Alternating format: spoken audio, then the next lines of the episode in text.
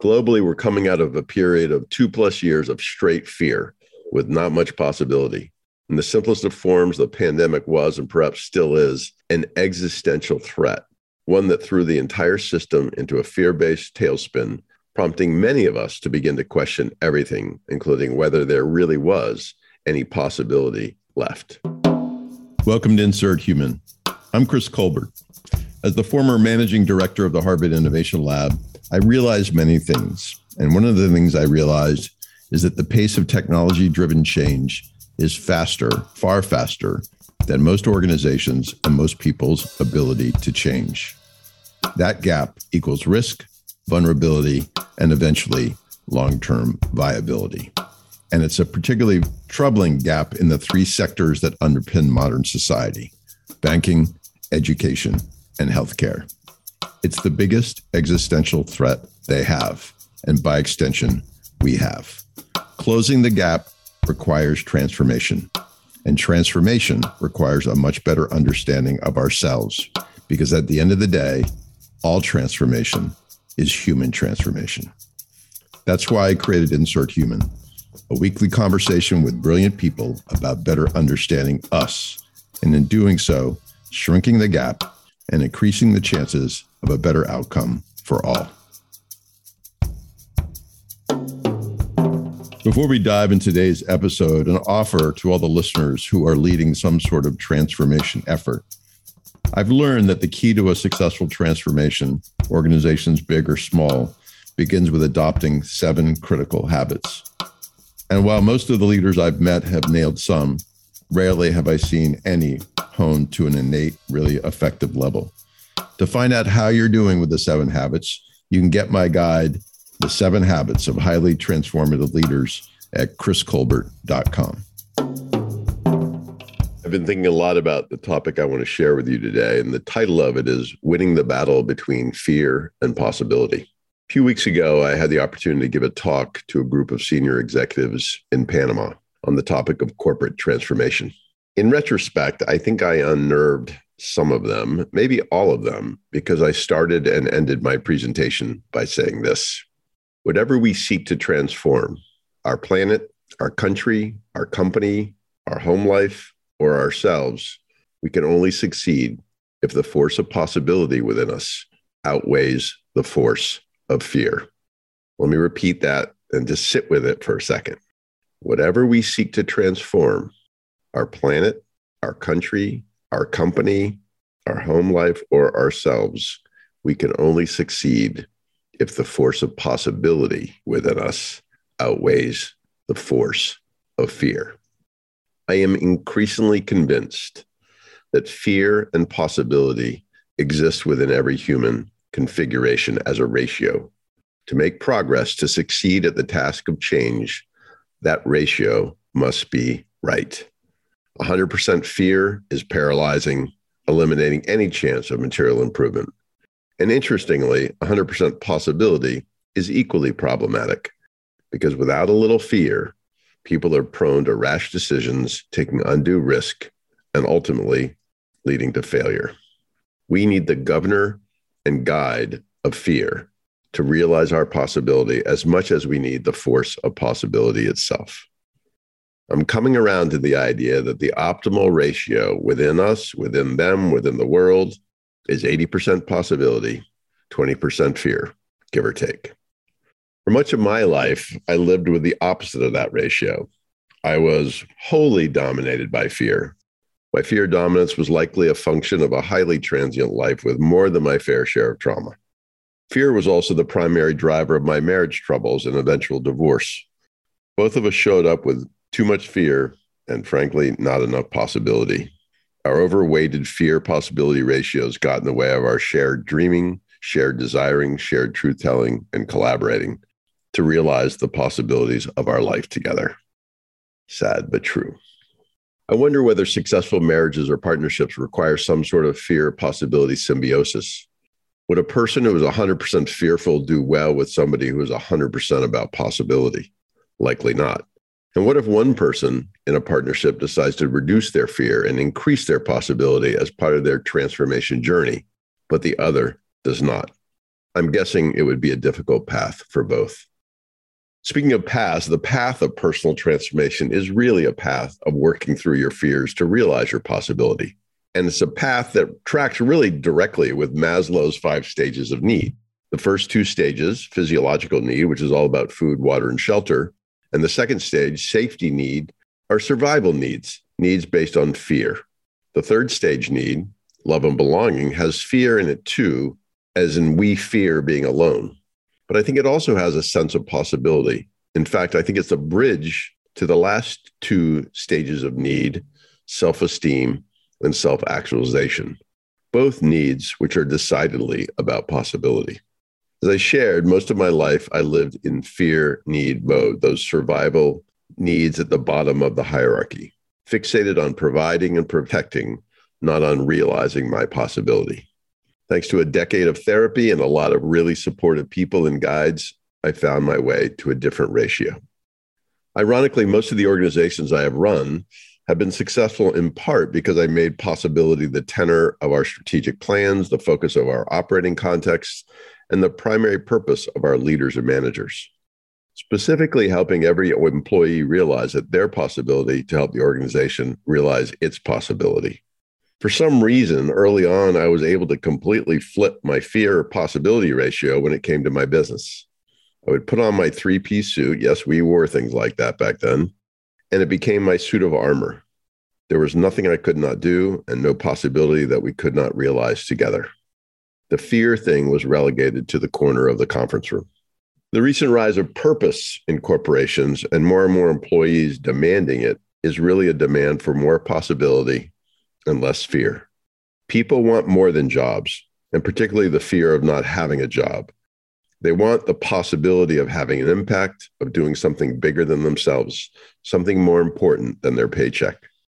Daniel Pink, the author of Drive, confirmed this when he stated that most employees want three things the ability to achieve mastery in their role, some sense of autonomy or freedom, and finally, a sense of purpose.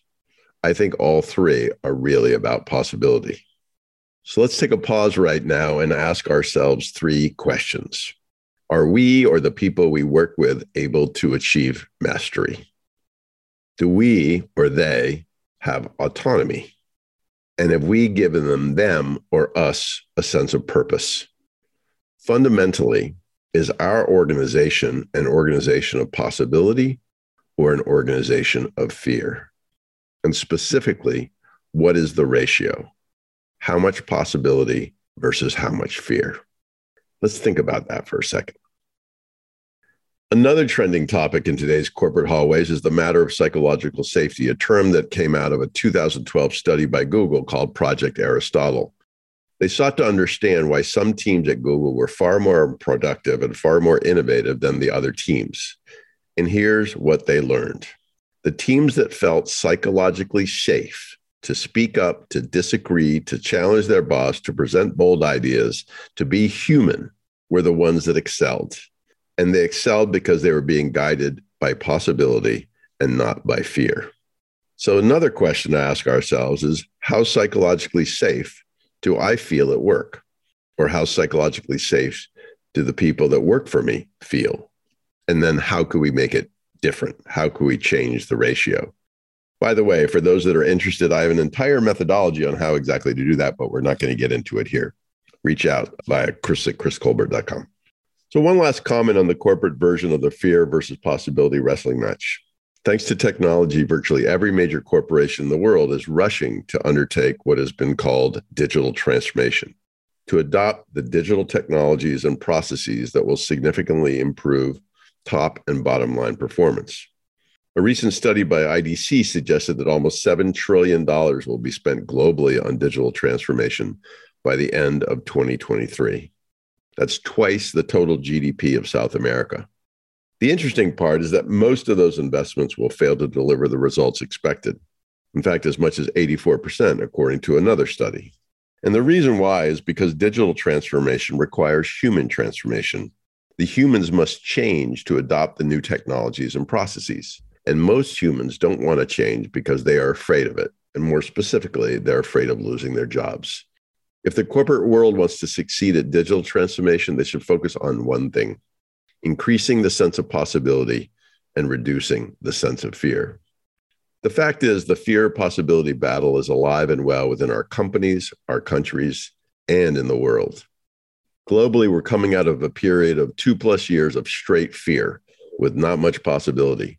In the simplest of forms, the pandemic was and perhaps still is an existential threat, one that threw the entire system into a fear based tailspin, prompting many of us to begin to question everything, including whether there really was any possibility left. As we slowly emerged from our forced cocoon, we looked around the world and saw nothing but fear. From the growing climate extremes and the alarming rise of autocracies to the conspiracy theory insanities and the militant dividing that is happening around the world. Fear seems to be everywhere. America right now seems to be operating on 100% fear. Think about that in contrast to the longstanding promise of the American dream, an ideal that was all about possibility. What happened to that dream?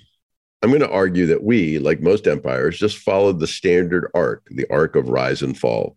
Because in the beginning, every empire is about possibility. At some point, America referred to realizing its possibility as our manifest destiny. Fear was pushed away, possibility was held high by all. The American flag and the American dream became a symbol both for freedom and for possibility. But over time, like all empires, as our economic gains became greater and greater, more fear seeped into the system and the ratio began to invert. We became more afraid of what we might lose than excited about what we might gain. That transition from possibility dominant to fear dominant has happened to every empire, from the British to the Assyrians. America is just the latest example. The rampant fear in the US today is also fueled largely by the fear of loss specifically the loss of power, privilege, rule, status, and jobs of, dare I say, mostly white men. Immigration is about the fear of loss. Racism is about the fear of loss. Anti elitism and anti intellectualism are both about the fear of loss.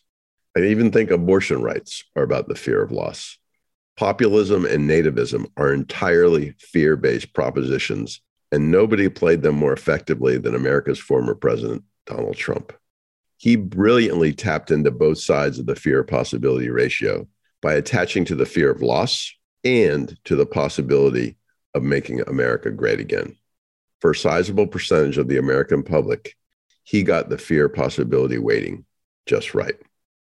Our current administration and the systems that are underpinning American society appear to be fumbling with that ratio and specifically ignoring the need for more possibility, more hope, more aspiration.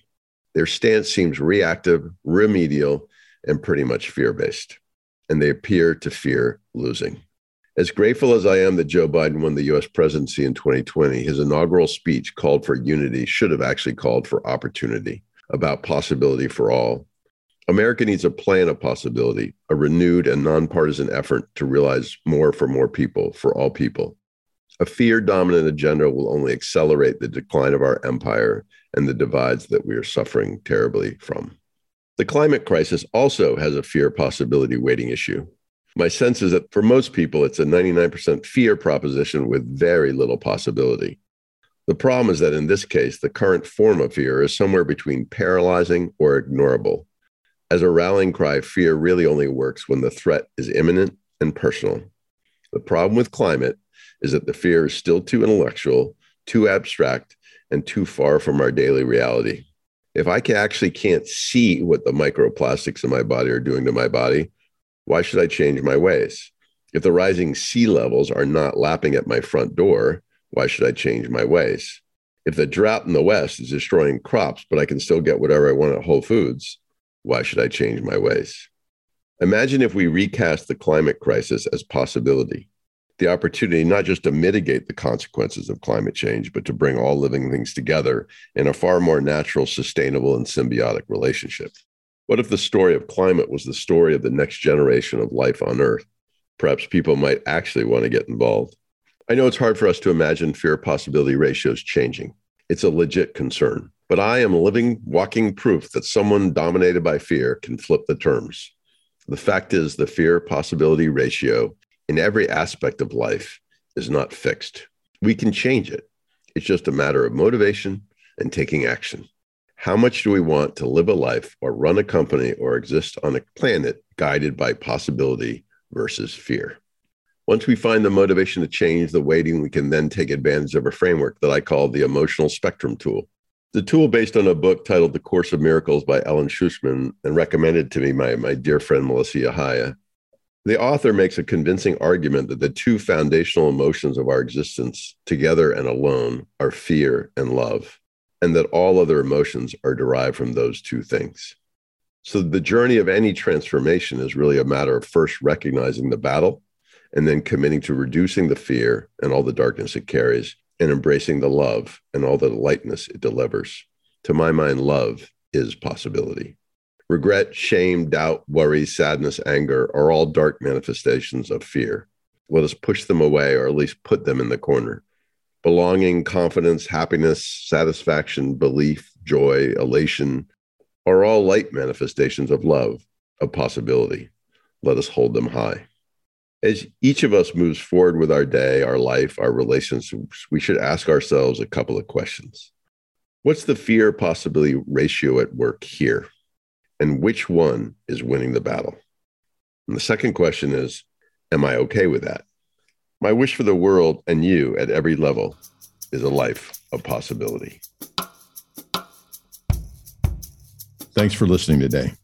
Wherever you are as a leader on your transformation journey, you'll find more helpful resources at chriscolbert.com.